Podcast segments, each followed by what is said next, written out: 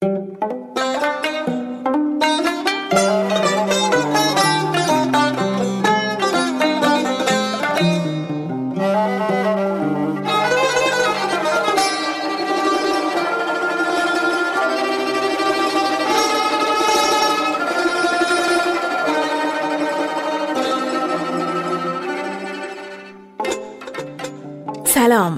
به رادیو ردیف کاری از خانه پایور خوش اومدین.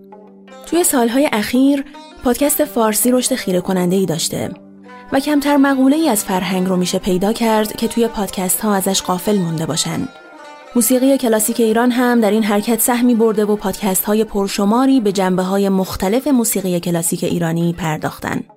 رادیو ردیف با محوریت موسیقی کلاسیک ایرانی به نقطه پرگار این موسیقی یعنی ردیف های موسیقی ایرانی اعم از منتشر شده یا در گنج مانده و منتشر نشده می‌پردازه و تلاش می‌کنه این کانون رو از جنبه های مختلفی مثل تاثیرگذاری روی دیگر سبک های موسیقی ایرانی راویان و ثبت کنندگان ردیف های گوناگون مقایسهشون با همدیگه یا بررسی نسخه های مختلف موجود از هر کدوم و در نهایت سیر تکوین و تحول اونها بررسی کنه.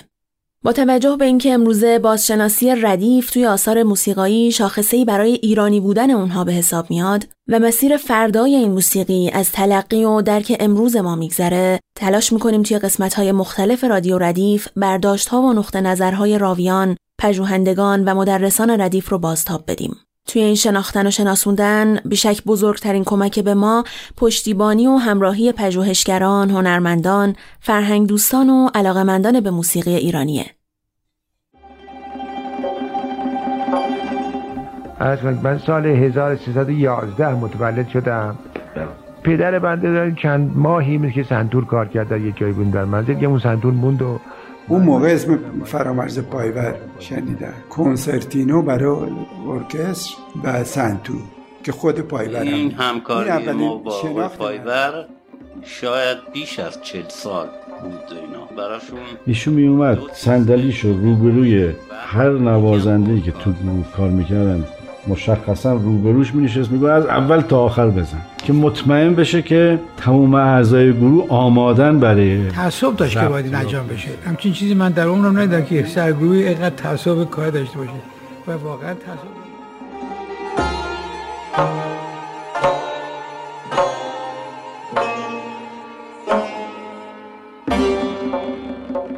سلام.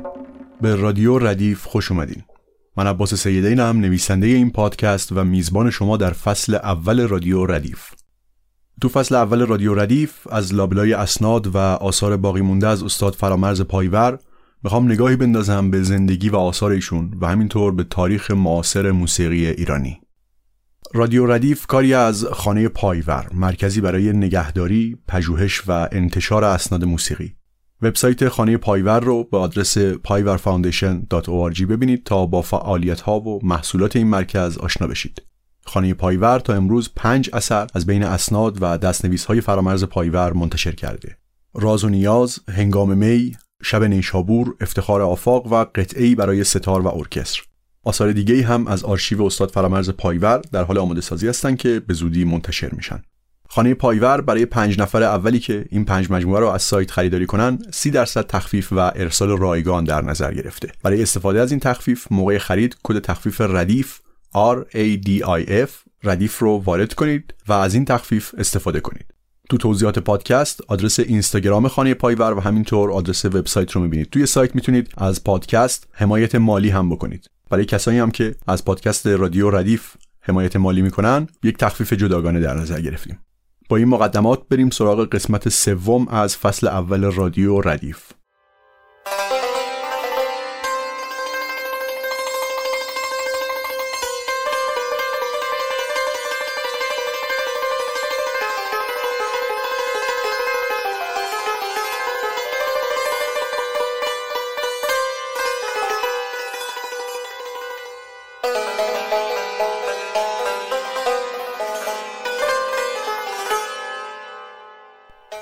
تو اپیزود قبل درباره سالهای اوج فعالیت پایور گفتم. تو این سالها چند تا اثر ویژه توی کارنامه پایور و گروهش دیده میشه. قبلتر از باله عیاران اثر احمد پژمان گفتم. باله سیمرغ اثر لوریس چکناواریان هم یکی دیگه از این آثار مهمیه که گروه پایور اجرا می‌کنه تو این سالا. این باله شاید یکی از اولین آثار چند صدایی که برای سازهای ایرانی نوشته شده و توی اون زمانه احتمالا هیچ گروه دیگه‌ای به جز گروه پایور توانایی اجرای این اثر رو نداشته. لوریس چکناواریان آهنگساز باله سیمرغ. و خب بعد از مدتی وقتی آقای دوباره که گروه رقص تالار وحدت داشت تالار رودکی داشت اون موقع سفارش دادن که من این باله سیمرغ بنویسم. خب من استفاده کردم همین موقعیت گفتم برای سازهای ایرانی می نویسم و با کمک آقای استاد پایور مرحوم پایور نوشتم اینو. بعدا که با کمکشان شروع کردیم به ضبط کردن. ولی خب این خیلی خیلی طبیعی نبود برای یک گروهی که همیشه یک, یک نوا هم نوازی می‌کرد. حالا بیا یکی یه چیز بزن و یکی یه چیز دیگه بزنیم ولی واقعا همشون هم استاد بودن. یعنی من فکر نمی‌کنم یه گروه دیگه در این در طول زندگی من پیدا بشه که مثل این, این گروه پایور بتونه اینقدر استادانه هر کدومشون استاد در ساز خودشون استاد بودن و مشکلی هیچ نداشتن. بیشتر نوازنده با گوش می‌زنن. ولی همشون نوت خونیشون فوق العاده بود. ریتمشون فوق العاده بود. هر کدومشون موزیسین های درجه بودن. استاد پایور خودشون که خیلی فوق العاده بود. سر گروه ناهید حسن ناهید ظریف بعدی نه همشون هر کدومشون یه هنرمند برجسته بودن در زمان خودشون. این هم امکان پذیر بود چون اون موقع در فضاد فرهنگ گروه های مختلف بودن ای کار می‌کردن برنامه انجام میدن برای تلویزیون و یکی از این گروه ها مال استاد پایور بود. و بعد خب این, این که نوشتم همه می‌گفتن امکان پذیر نیست که همچین چیز اتفاق بیفته. و واقعا هم نبود. که عادت نداشتن. همه فرار می‌کردن از این فکر است می‌گفتن امکان پذیر امکان پذیر ولی آقای پایور گفتن نه ما انجام بدیم. گفتن استاد خیلی گفت نه ما انجام بدیم. و حتی خودشون به خاطر روز همین ضبط سیمور رفتن سازشون عوض کردن ساز کروماتیک سنتور گرفتن. دستشون. و یه ساز کروماتیک سنتور. و ما روزی فکر می‌کنم 6 7 ساعت یا 8 ساعت تمرین و ضبط می‌کردیم. خب چند صدای بود؟ عادت نکردم مثلا یکی باید این بزنم یکی یه چیز دیگه فوق العاده اینا با هم ده. ولی خب با پای فشاری استاد پای خیلی جالب بود که اصلا تعصب داشت که باید انجام بشه. همچین چیزی من در عمرم ندیدم که سرگروهی اینقدر تعصب کار داشته باشه. و واقعا تعصب داشت و کار می‌کرد و وادار می‌کرد همه اجرا کنم. البته هنرمندان دیگه ظریف و ناهید و اینا اسماعیلی فوق العاده بودن هیچ موقع اعتراض هیچ کدوم اعتراض نمی‌کنن خودش نمایل بودن. و به اتفاق تونستیم بعد از یک ماه این ضبط کنیم و من واقعا مریض شدم من یک ماه مریض بودم بعد از ضبط. چون یک ماه ما شب روز کار می‌کردیم روی این و بالاخره این, ضبط کردیم و بعد و گروه رقص محلی تالار بعداد که خانم فرزان کابلی هم عضوشون بودن. اون موقع 1974 اجرا کردیم و واقعا خیلی موفق بود. موفقیت بزرگی بود چون اولین بار بود که مردم سازهای ایرانی رو به این صورت ارکسترال داشتن گوش میدن البته خیلی حسادت عجیب غریب احمقانه اون موقع پیش اومد که جلسات تشکیل دادن و با... که چرا این نوشته شد چرا این کار کردن چطور شد این کار کردن. می‌خواستن از موزیسین از موزیسین های دیگه جلسات گذاشتن مقاله نوشتن. بیشتر رو حسادت بود. ولی خب خرابکاری.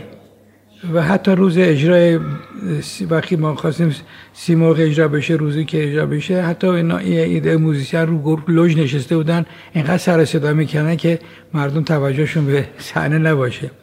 ولی خب با وجود این اثر نوشته شد اجرا شد و در تاریخ ضبط شد به عنوان اولین پارتیتور که با سازه ایرانی نوشته شده و موفق بود.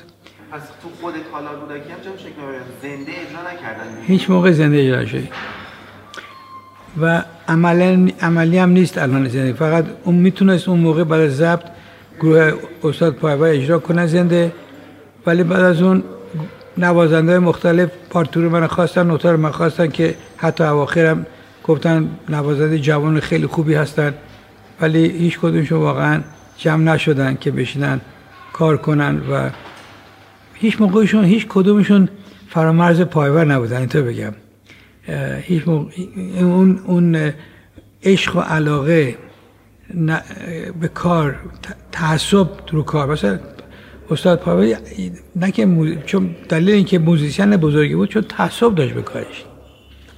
تعصب داشت به کارش. یعنی هیچ موقع من ندیدم یه دقیقه دیر بیا سر کار. یه دقیقه دیر برسه.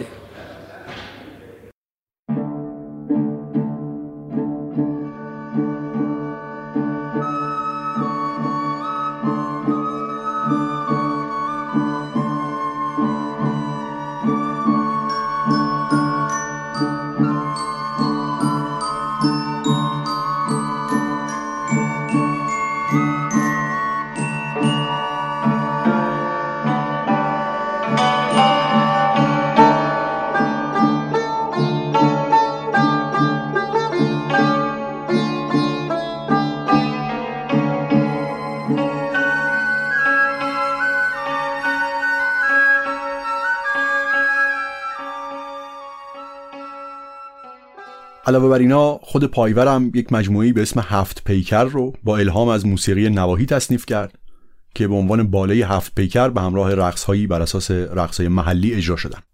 در کنار اینا همونطور که قبلا هم گفتم اجرای قطعات آهنگسازان موسیقی دستگاهی و همینطور آثار خود پایورم همچنان ادامه داره تا می‌رسیم به انقلاب. وقتی می‌خوایم آثار یه موسیقیدان یا هر هنرمندی رو بررسی بکنیم خیلی وقتا به تحولات درونی آثار اون هنرمند نگاه می‌کنیم. خیلی وقتا می‌بینیم که یه هنرمند تو دوره های مختلف داره مسیرهای متفاوتی رو طی می‌کنه و انگار تو هر دوره ای سعی می‌کنه مسئله های متفاوتی رو برای خودش حل بکنه و با این نگاه آثار و تاریخچه فعالیت های اون هنرمند رو می‌تونیم تقسیم بکنیم به دوره های مختلف. اما درباره فرامرز پایور اگه بخوایم چنین تقسیمی بکنیم به جای تحولات درونی و به یک معنا تقسیم بندی های طبیعی به یک مانع خارجی برمیخوریم به اسم انقلاب. اون چیزی که کل فعالیت های پایور رو به دو دوره متفاوت تقسیم می‌کنه نه تحول درونی آثار و زیبایی شناسیشون بلکه یه عامل خارجیه.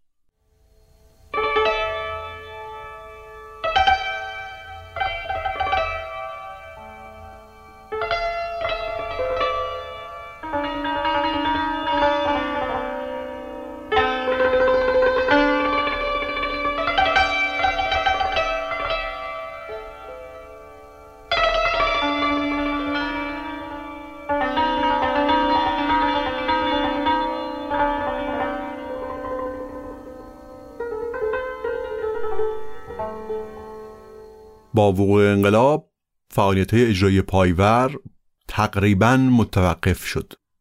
البته میگم تقریبا اما اگه با فعالیت های قبل از انقلابش مقایسه بکنیم تفاوت کاملا مشهوده.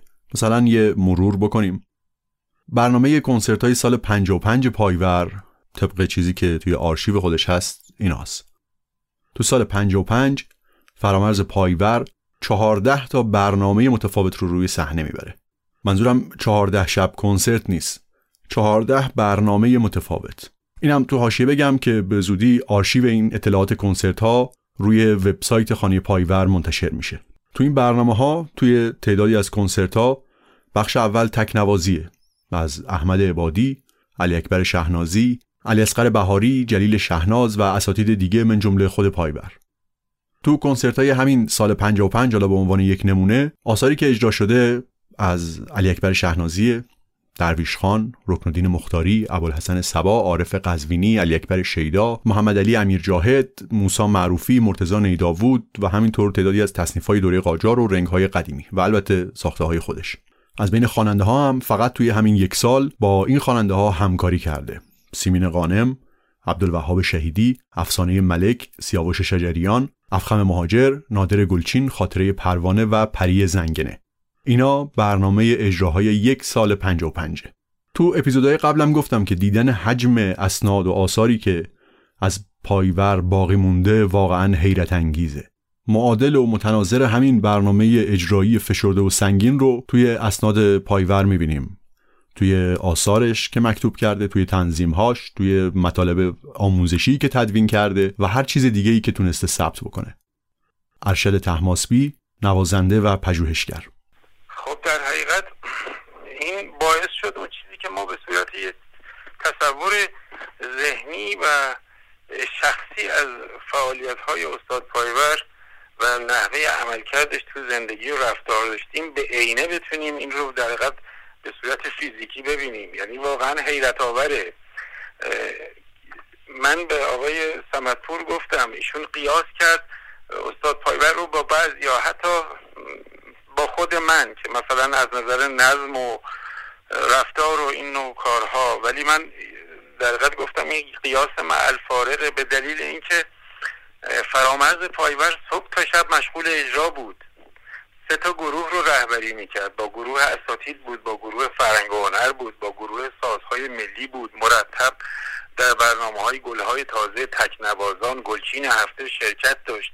یه آدمی با این میزان فعالیت اجرایی و صحنه و کنسرت و ضبط اینقدر در حقیقت پرکار باشه و اینقدر مطلب بنویسه و اینقدر همه چیز رو دقیق بنویسه ردیف این رو بنویسه ردیف اون رو بنویسه آثار خودش رو به صورت پارتیتور بنویسه پارت ها رو مشخص بکنه هر کدوم رو برای, برای هر کدوم یک پرونده تشکیل بده واقعا حیرت آوره من فکر می‌کنم در تاریخ موسیقی هیچ شخصی نداریم هیچ کسی رو مثال نمی‌تونیم بزنیم که مثل فرامرز پایور اینقدر پرکار و دقیق و منظم بوده باشه.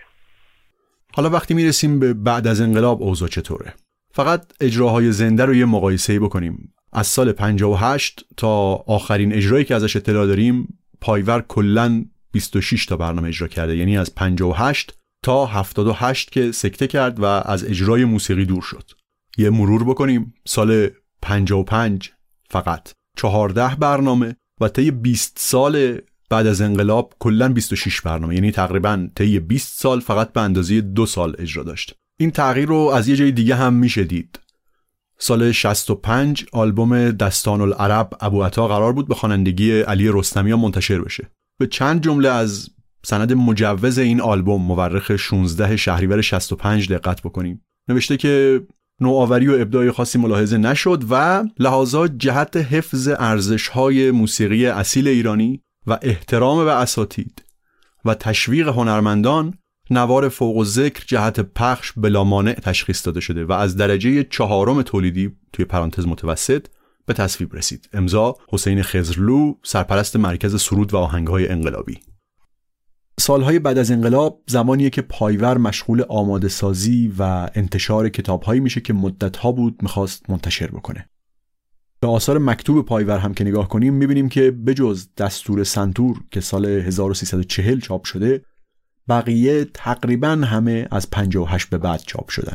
چه کتابایی مثل ردیف آوازی و تصنیف های قدیمی به روایت استاد دوامی و چه آثاری که خودش ساخته بود. از جمله پرنیان برای تار و سنتور. رهگذر برای فلوت و سنتور و چندین مجموع قطعات دیگه از پیش ها و رنگهای مختلف. خود پایور میگه که این دوره یه توفیق اجباری بود که بشینم و کارهایی رو که مدتها بود می‌خواستم منتشر بکنم آماده بکنم. این مجموعه کتاب ها هنوز هم بخش مهمی از رپرتوار آموزشی موسیقی ایرانی و نه فقط سنتور رو شکل میدن و زنده و حاضرن. روز اولی که اسناد آرشیو پایور رو دیدم خب اول از حجم این آثار و دقت و نظمی که توی نگهداریشون بود متعجب شدم. اما بعد که شروع کردم به تورق اونا احساس کردم یک چیزایی توش هست که با تصویری که من به عنوان یه شنونده و علاقمند به موسیقی ایرانی از تاریخ معاصر موسیقیمون دارم همخونی نداره. تو اپیزود اول گفتم که بررسی اسناد موسیقایی می‌تونه به ما کمک بکنه تا درک واقع مینانه تری از روند تحولا و تغییرایی پیدا بکنیم که در طول زمان در حیات موسیقایی جامعه ما اتفاق افتاده. و اصلا بهانه ساخت این پادکست هم همین بود که ببینم از دل این اسنادی که از حاصل عمر و تلاش فرامرز پایور باقی مونده چه تصویری از گذشته به دست میاد. حالا وقت همین کاره.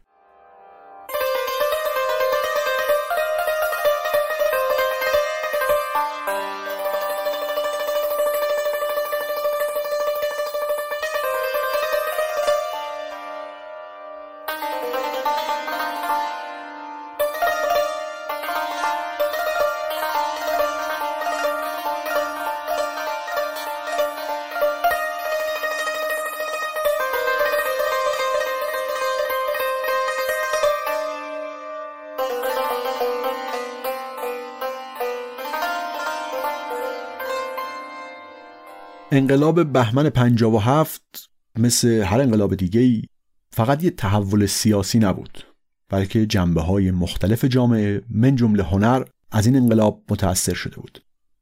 تو بقیه هنرها هم می‌بینیم که با انقلاب انگار یک نسلی کنار میرن و به تدریج نسل تازه‌ای رشد می‌کنن و همراهش ایده های هنری و زیبایی شناسی جدیدی هم عرضه میشه و اوج می‌گیره. مثلا تو سینما از بین فیلمسازها و بازیگرهای قبل از انقلاب عده خیلی کمی بعد از انقلاب هم تونستن به کارشون ادامه بدن.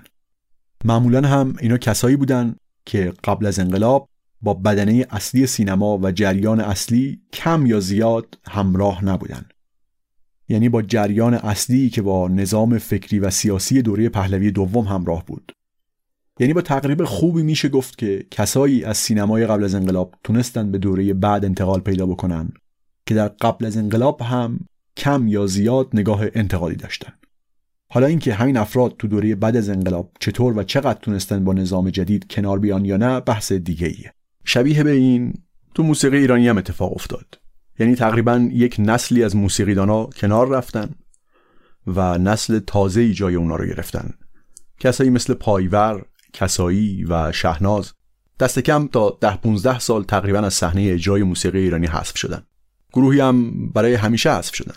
البته اینجا موضوع صحبت ما موسیقی ایرانیه و تو گونه های دیگه موسیقی هم باید جداگانه این تحول رو بررسی بکنیم و البته ماجرا پیچیدگی های زیادی داره.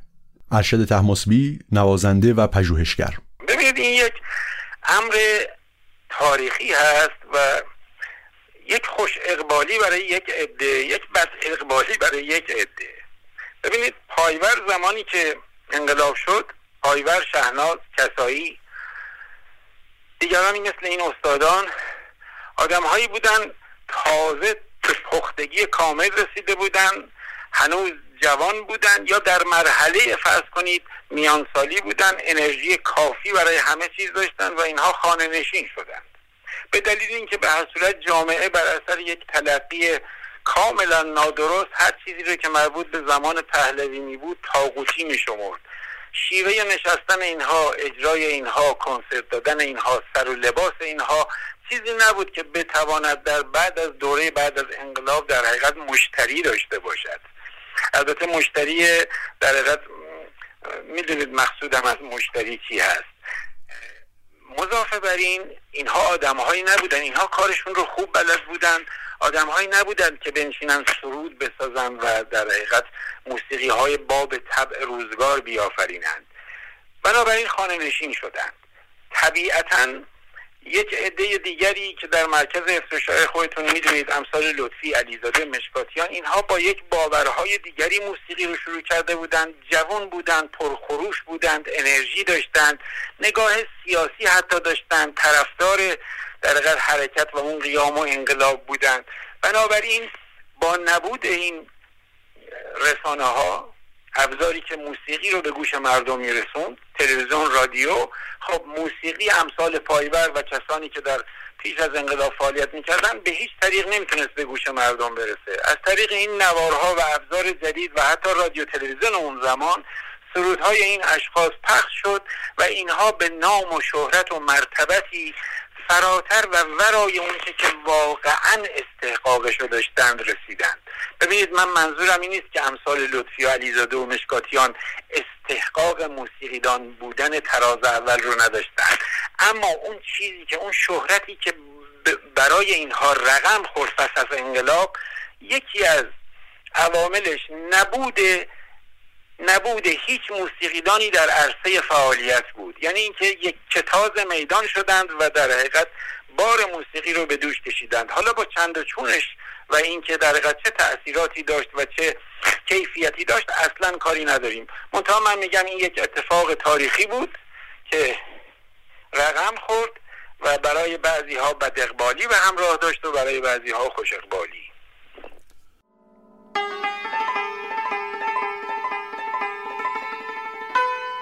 thank you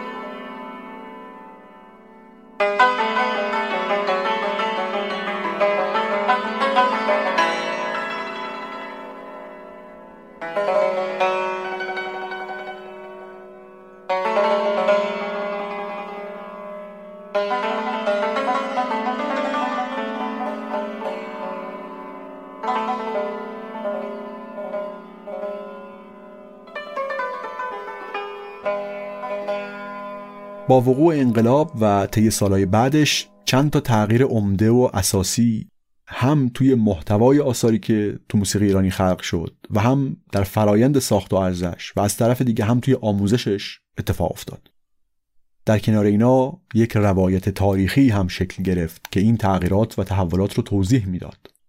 و حالا سوال اینه که این روایت تاریخی چقدر با اسناد واقعی موجود همخوانی داره؟ چقدر حرفها و صحبتهایی که میشه رو میشه منطبق با واقعیت دونست این تغییراتی که اتفاق افتاد و اون روایتی که همراهش و بعدش شکل گرفت اینا چیه روایت رایجی که ما امروز از تحولات مربوط به موسیقی ایرانی داریم اینه که دو نهاد نقش کلیدی در تحولات موسیقی ایرانی طی 50 60 سال اخیر ایفا کردند. یکی مرکز حفظ و اشاعه موسیقی و دومی کانون چاوش. این رو هم البته باید در نظر داشته باشیم که بخش مهمی از اعضای شاخص هر دو نهاد یک گروه مشترکی هستند. یعنی موسیقیدان هایی که امروز هم سرآمد هنرمندها و بزرگان موسیقی ایرانی هن و در طول این چند دهه نسل ما موسیقی ایرانی رو عمدتا از طریق این اساتید و آثار برجسته‌ای که خلق کردن شناختیم. نام های آشنایی مثل محمد رضا لطفی، حسین علیزاده، پرویز مشکاتیان، محمد رضا شجریان و البته فقط این چند نفر هم نیستند. داریوش طلایی با یه قدری فاصله فکری موسیقایی با این گروه قرار می‌گیره که عضو کانون چاوش نبوده اما تو مرکز حفظ و اشاره حضور داشته. یا اعضای خانواده کامکار. و همینطور نوازنده ها و آهنگسازهای دیگه ای که یا توی مرکز حفظ و اشاره بودن یا توی کانون چاوش یا هر دو. این روایت رایج میگه که موسیقی ایرانی تو دوره پهلوی وضع خوبی نداشت. از یه طرف داشت فراموش می‌شد. و اون چیزی هم که ازش باقی مونده بود داشت منحرف می‌شد. و از طرف دیگه رابطش با بدنی اجتماع قطع شده بود. و اون چیزی که موسیقی ایرانی رو نجات داد اول شکلگیری مرکز حفظ و اشاعه بود. مرکز حفظ و اشاعه یک نهاد آموزشی پژوهشی بود که قرار بود استادای قدیمی رو جمع کنه و برای گروهی از دانشجوهای با استعداد یک شرایطی رو فراهم بکنه که با بهترین کیفیت ممکن از این استادا درس بگیرن و تمام راز و رمز اون موسیقی رو که داره فراموش میشه حفظ کنن. ماجرای شکلگیری و تحولات مرکز حفظ و اشاعه رو هم اعضای اون تو جاهای مختلف تعریف کردن و هم مؤسس مرکز مرحوم داریوش صفوت تو خاطراتش گفته. دانشجوی این مرکز تونستن از آموزش های اساتیدی مثل یوسف فروتن، سعید هرمزی، علی اصغر بهاری و اساتید دیگه بهره ببرن و توی یک محیط آماده تحصیل موسیقیشون رو پی بگیرن. محیط آماده با حضور اساتید، حقوق مناسب، امکانات آموزشی مثل ساز و آرشیو صوتی و آرشیو نت قطعات و ردیف ها همه اینها امکانی به این هنرمندای جوون و مستعد داد که به بهترین شکل روی موسیقی متمرکز بشن. حالا برگردیم به اون روایت رایج.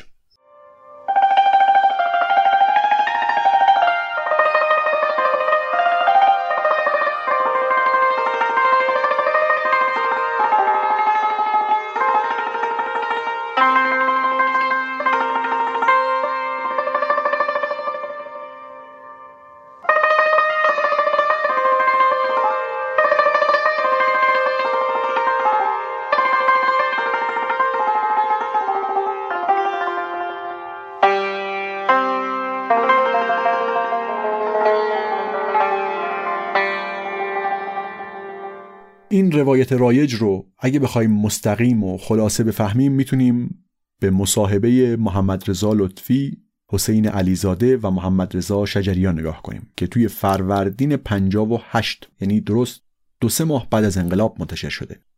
این مصاحبه رو بعدها سال 96 سایت تاریخ ایرانی هم بازنشر کرد. البته منظور از این نقل قول از این مصاحبه نقد فقط همین گفته ها یا نقد این مصاحبه یا نقد این اساتید نیست. این مصاحبه رو به عنوان یک مثال از یک روایت تاریخی رایج نقل می‌کنم و طبیعتا توی یک پادکست نمیشه مثل یک کتاب تحقیقی مفصل تمام منابع موجود رو نقد و بررسی کرد. اینها فقط اشاره به موضوع به عنوان طرح مسئله. توی این مصاحبه محمد رضا لطفی ماجرای استعفای دست جمعیشون رو از رادیو بعد از اتفاقات 17 شهریور تعریف می‌کنه و میگه که برای ادامه فعالیت ها و همینطور تأمین مالی کانون چاوش رو تأسیس کردیم لطفی تعریف می‌کنه که آخرین روزهایی که در رادیو بودیم به اتفاق آقای علیزاده و آقای شجریان و آقای ابتهاج و اعضای گروه طرحی را پیاده کردیم هدف طرح در برگرفتن تمام اعضای هنری مرتبط با منافع موسیقی ملی و منافع توده مردم بود. در حقیقت یک انجمن هنری است. ضرورتش هم وجود داشت چون از طرف دستگاه یا دستگاه یعنی دولت نه دستگاه موسیقی. چون از طرف دستگاه در مورد کنسرت دادن یا رفتن به جایی یا مسافرت تحمیل هایی به ما می‌شد. اوایل کاری نداشتند ولی این اواخر آرام آرام بهره برداری از ما شروع شده بود. سعی می کردیم از زیر این بهره برداری فرار کنیم ولی چون هزینه زندگی همه گروه را سازمان رادیو و تلویزیون تامین می کرد اگر می گفتیم که می خواهیم برخلاف آنها رفتار کنیم شاید همه متفق القول نمی شدیم و جلوتر میگه که قرارداد میبستیم تا اصلا از نظر اقتصادی محتاج دستگاه نباشیم و از این راه وابستگی اقتصادیمان را به دستگاه وابسته به مردم بکنیم که هیچ وقت چنان توقعهایی از ما نداشتند.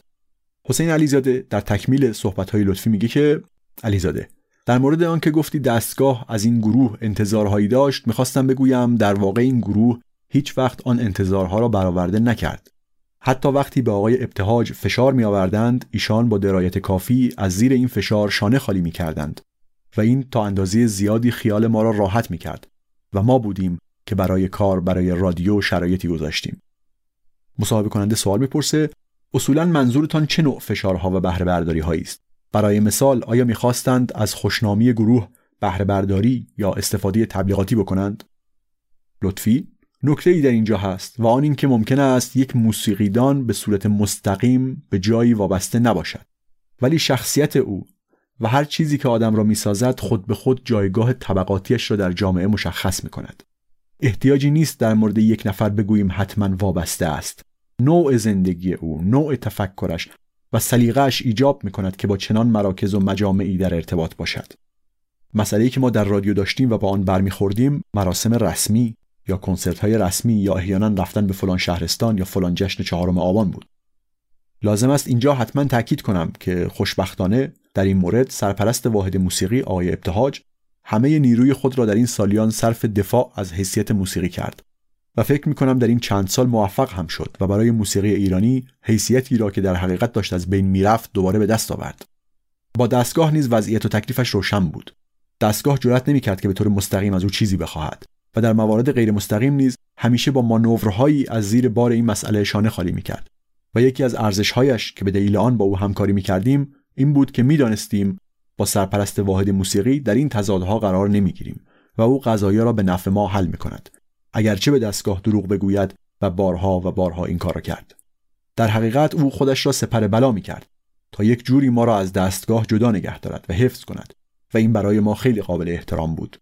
برای گروه چاوش نیز خیلی زحمت کشید و الان به عنوان مدیر هنری گروه چاوش با ما همکاری می کند و مشکلات ما را حل و فصل می کند.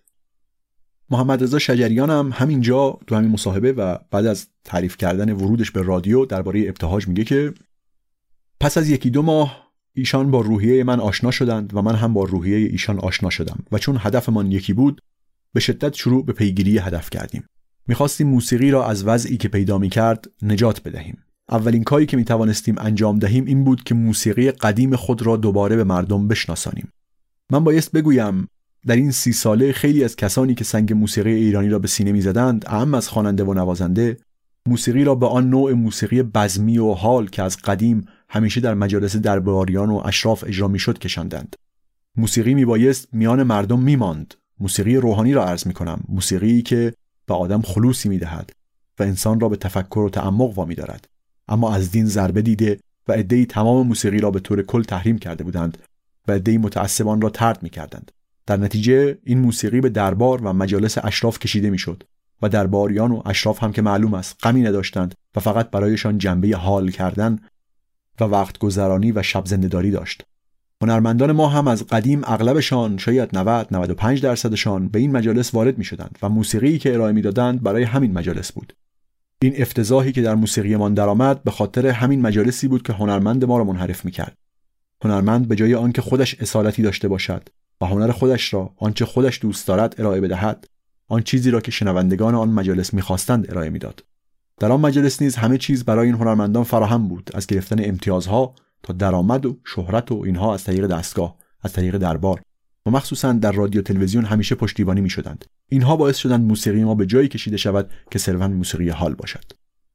یا یه جای دیگه ای تو همین مصاحبه لطفی میگه که همیشه این امکان برای دولت‌های دیکتاتوری در دنیا وجود داشته که از موسیقی حتی بیشتر از ادبیات حتی بیشتر از نقاشی و یا مجسمه سازی در جهت منافع سیاسی خودشان بهره برداری بکنند.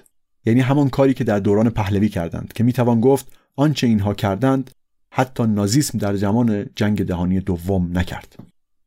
گفتم که موضوع فقط یک مصاحبه و یک نفر نیست بلکه به بهانه یک گفتگو و به عنوان یک نمونه می‌خوام یک نگاهی بندازم به کلیت این روایت تاریخی.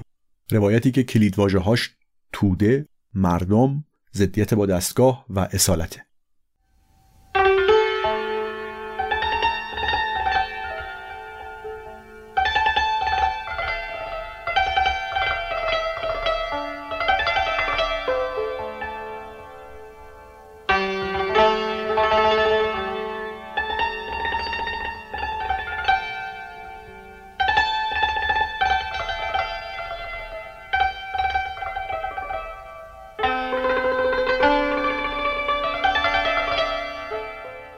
سوالی که اینجا پیش میاد اینه که آن کاری که نازی ها هم نکردند و پهلوی کرده بود یا آن سوء استفاده هایی که محمد رضا لطفی میگه چی بود؟ برگزاری کنسرت ها و برنامه هایی مثل جشن هنر شیراز و توس از یک طرف می‌بینیم که همین موسیقیدان ها تو برنامه ها و فستیوال های دولتی حضور داشتند. و یک مثال دیگه کمی پیشتر از کنسرت شب نیشابور به آهنگسازی فرامرز پایور و خوانندگی محمد رضا شجریان اسم بردم. که از همکاری های درخشان این دو نفره. تو این برنامه مجموعه ای از رباعیات خیام اجرا شده و آهنگسازی حول این رباعیات شکل گرفته. انتخاب این رباعی ها و حتی چیدمان اونها رو هوشنگ ابتهاج انجام داده. یا اینکه تو اپیزودهای قبل یک مروری کردم به اجراهای مفصل و خیلی پرشمار گروه پایور تو دهه های چهل و پنجاه. درست تا قبل از انقلاب. اجراهایی که کاملا از دل نظام موسیقی دستگاهی بیرون اومده بود.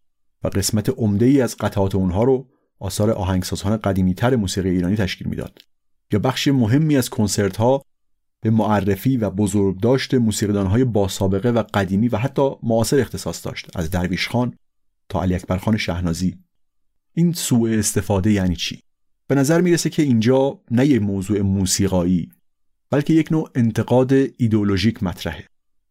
شاید بشه گفت تفاوتی که اعضای چاوش بین خودشون و روند جاری اجرا و خلق موسیقی ایرانی می‌دیدند و روش تاکید می‌کردند یعنی تفاوت بین خودشون و موسیقیدانهایی که امروز به نام جریان رادیو یا فرهنگ هنر شناخته میشن. تفاوت بیشتر از اون که موسیقی باشه ایدئولوژیک بوده. همین تاکید بر توده و مردم یکی از سرنخهای این موضوعه. یا همونطور که از محمد رضا شجریان نقل کردم اون ظاهرا تو این مقطع یک تفاوتی قائله بین موسیقی مردمی و موسیقی درباری یا اشرافی یا مجلسی. تو اپیزودهای قبل گفتم و تو صحبتهای اساتید دیگه هم من جمله گفته های فرامرز پایور می‌بینیم که موسیقی دستگاهی به این شکل کلاسه و مکتبیش تا قبل از رادیو هیچ وقت موسیقی عامه مردم نبوده. از یک طرف محدودیت های اجتماعی و مذهبی جدی درباره آموزش و اجرای موسیقی وجود داشته و از طرف دیگه تا قبل از رادیو ابزارهای تکنولوژیک برای عرضه و مصرف گسترده موسیقی وجود نداشته. هر دوی این عوامل باعث شده که این نوع مکتبی و سیستماتیک موسیقی به یک گروه اجتماعی خاصی محدود باشه. این البته معنیش نیست که مردم عادی به صورت روزمره یا تو مراسم مذهبی نوع موسیقی که استفاده می‌کردن و مثلا فواصل و نقماتش چیزی غیر از این فواصل و نقمات بوده. همونطور که توی روایت های قدیمی می‌بینیم خیلی از خواننده های برجسته از اجرا کننده های مراسم مذهبی مثل عزاداری ها و روزه ها و تعزیه ها بودن. نکته اینجاست که این شکل سیستماتیک و به یک معنی کلاسیک از موسیقی ایرانی هیچ وقت رابطه ای با توده نداشته که حالا به روایت این اعضای چاوش بخوان بعد از یک دوره فطرتی یعنی مثلا دوره پهلوی دوباره موسیقی دستگاهی رو با توده مردم پیوند بزنن. نکته دیگه ای که باز درک صحبت‌های این بنیانگذاران چاوش رو سخت می‌کنه نوع موسیقی که خود این هنرمندان در این سالها و همینطور در سالها و دهه‌های بعد خلق کردن. آثار این هنرمندان همیشه جزء خاص پسندترین و هنری ترین و اصطلاحا غیر توده‌ای ترین نوع موسیقی موجود تو جامعه بوده. بعد از انقلاب با محدودیت های جدی که برای عرضه موسیقی ایجاد شد تا مدت های طولانی تنها نوع موسیقی که به صورت همون نصف نیمه امکان عرضه داشت موسیقی اصطلاحا سنتی بود.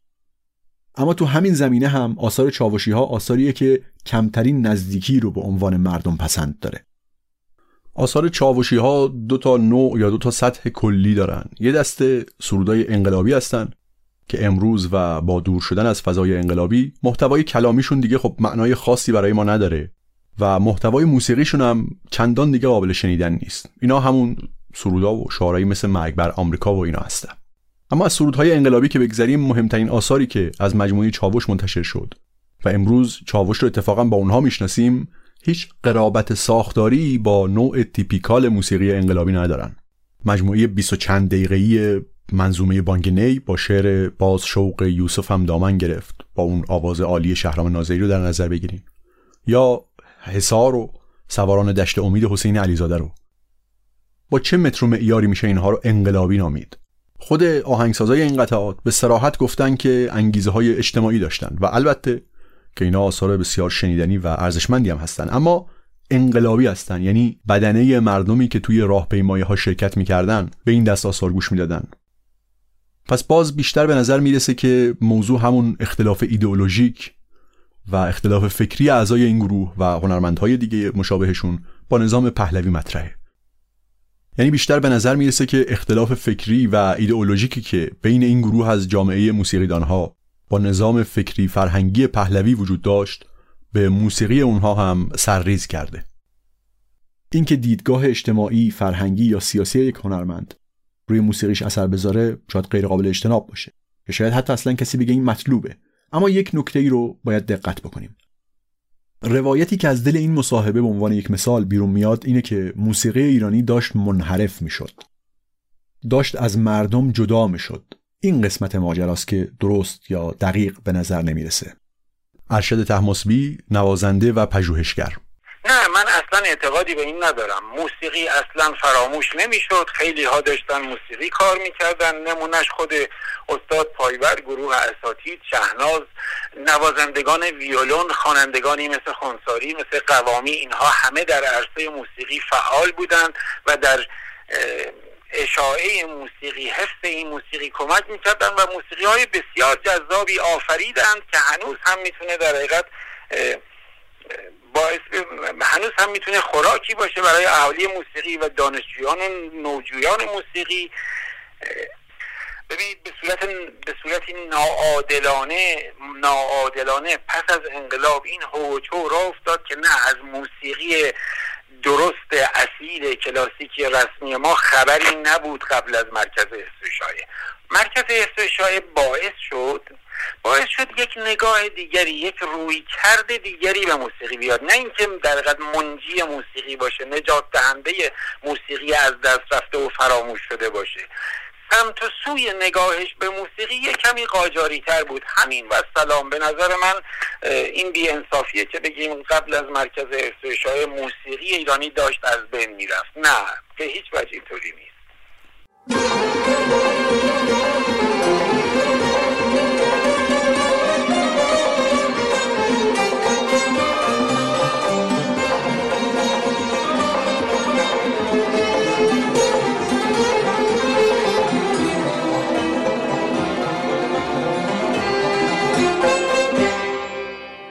اگه بخوام خلاصه بکنم میشه اینطور گفت که دو تا ادعا در این روایت تاریخی مطرحه.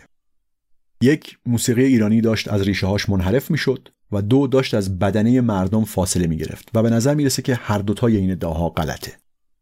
اولا همونطور که توی بررسی مختصر از برنامه های پایور به عنوان یک نمونه دیدیم اون چیزی که از موسیقی دوره قاجار باقی مونده بود از کارگان اجرایی و رپرتوار آموزشی داشت توی آثار گروه های مختلف من جمله پایور کارش رو می‌کرد و حضور داشت. چیزی فراموش نشده بود.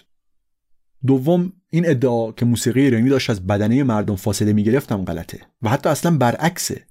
تو هیچ دوره ای منظور از زمان شکلگیری نظام دستگاهیه تو هیچ دوره ای این نظام به این گستردگی با بدنی جامعه ارتباط نداشته و دلیلش هم توسعه ابزارهای تکنولوژیک جدید یعنی اول صفحه و بعدش هم و مخصوصا رادیوه.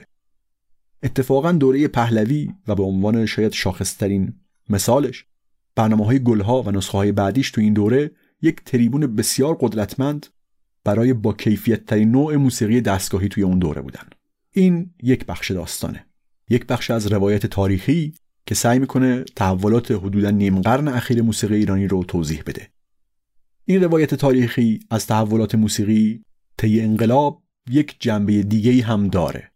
موضوع نگاه به گذشته تو دهه آخر دوره پهلوی دوم در بین بخش مهمی از منتقدین نظام فرهنگی فکری و البته سیاسی حاکم در مقابل سیاست ها و برنامه های پهلوی ایده ها و افکاری مطرح بود که گاهی از اونها به عنوان نگاه به گذشته اسم می‌برند. در بین قشر فرهنگی جامعه توی زمینه های مختلف فکری و هنری یک بخشی به صورت جدی با نگاه نظام پهلوی به موضوع مدرن سازی و به تعبیر اونها غربی سازی جامعه نقد داشتن. یکی از معروفترین مثالهای این جریان کتاب غرب زدگی آل احمده که شاید برجسته ترین اثر فکری تو این هیته نباشه اما جزو معروفترین ها و شناخته شده ترین هاست. تو ادبیات و سینما و هنرهای تجسمی هم نمونه های متعددی رو میشه اسم برد. از نگاه نوستالژیک علی حاتمی به تاریخ تا توجه علی اشرف درویشیان و محمود دولت آبادی به گروه های مختلف قومی و گروه های حاشیه اجتماع که گاهی به رالیسم سوسیالیستی نزدیک میشه خیلی هم نزدیک میشه همین نگاه در بین بخشی از اهالی موسیقی هم وجود داشت و مشخصا اهالی مرکز حفظ و اشاعه و همینطور چاوش خیلی با این نقدهای اجتماعی همراهی و همدلی داشتند. قبلتر صحبتهای لوریس چکناواریان رو درباره اجرای باله سیمرغ شنیدیم. از همون زمانی که چکناواریان نقل می‌کنه در بین بخشی از کسایی که موسیقی ایرانی کار می‌کردن این نگاه انتقادآمیز بود که فرهنگ و هنری ها که شاید بشه گفت سرآمدشون پایور و گروهش بود دارن موسیقی ایرانی رو خراب می‌کنند. دارن تغییرش میدن منحرفش می‌کنند.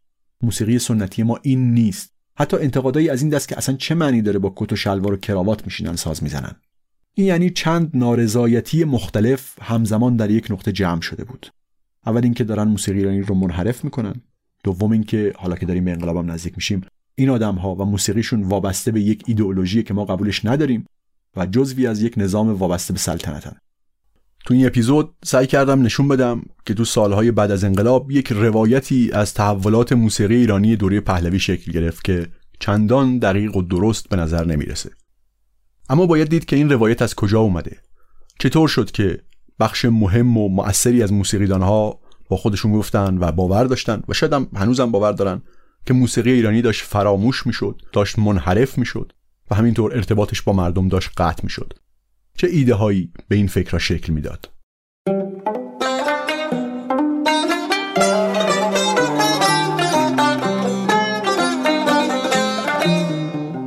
این اپیزود سوم از رادیو ردیف بود. ممنون از شما که رادیو ردیف رو میشنوید و همینطور ممنون از هنرمندا، اساتید و پژوهشگرای گرامی که توی این پادکست با ما گفتگو کردن.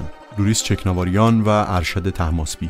رادیو ردیف کاری از خانه پایور مرکزی برای نگهداری، پژوهش و انتشار اسناد موسیقی. این مرکز کارش رو با آثار و اسناد باقی مونده از استاد فرامرز پایور شروع کرده.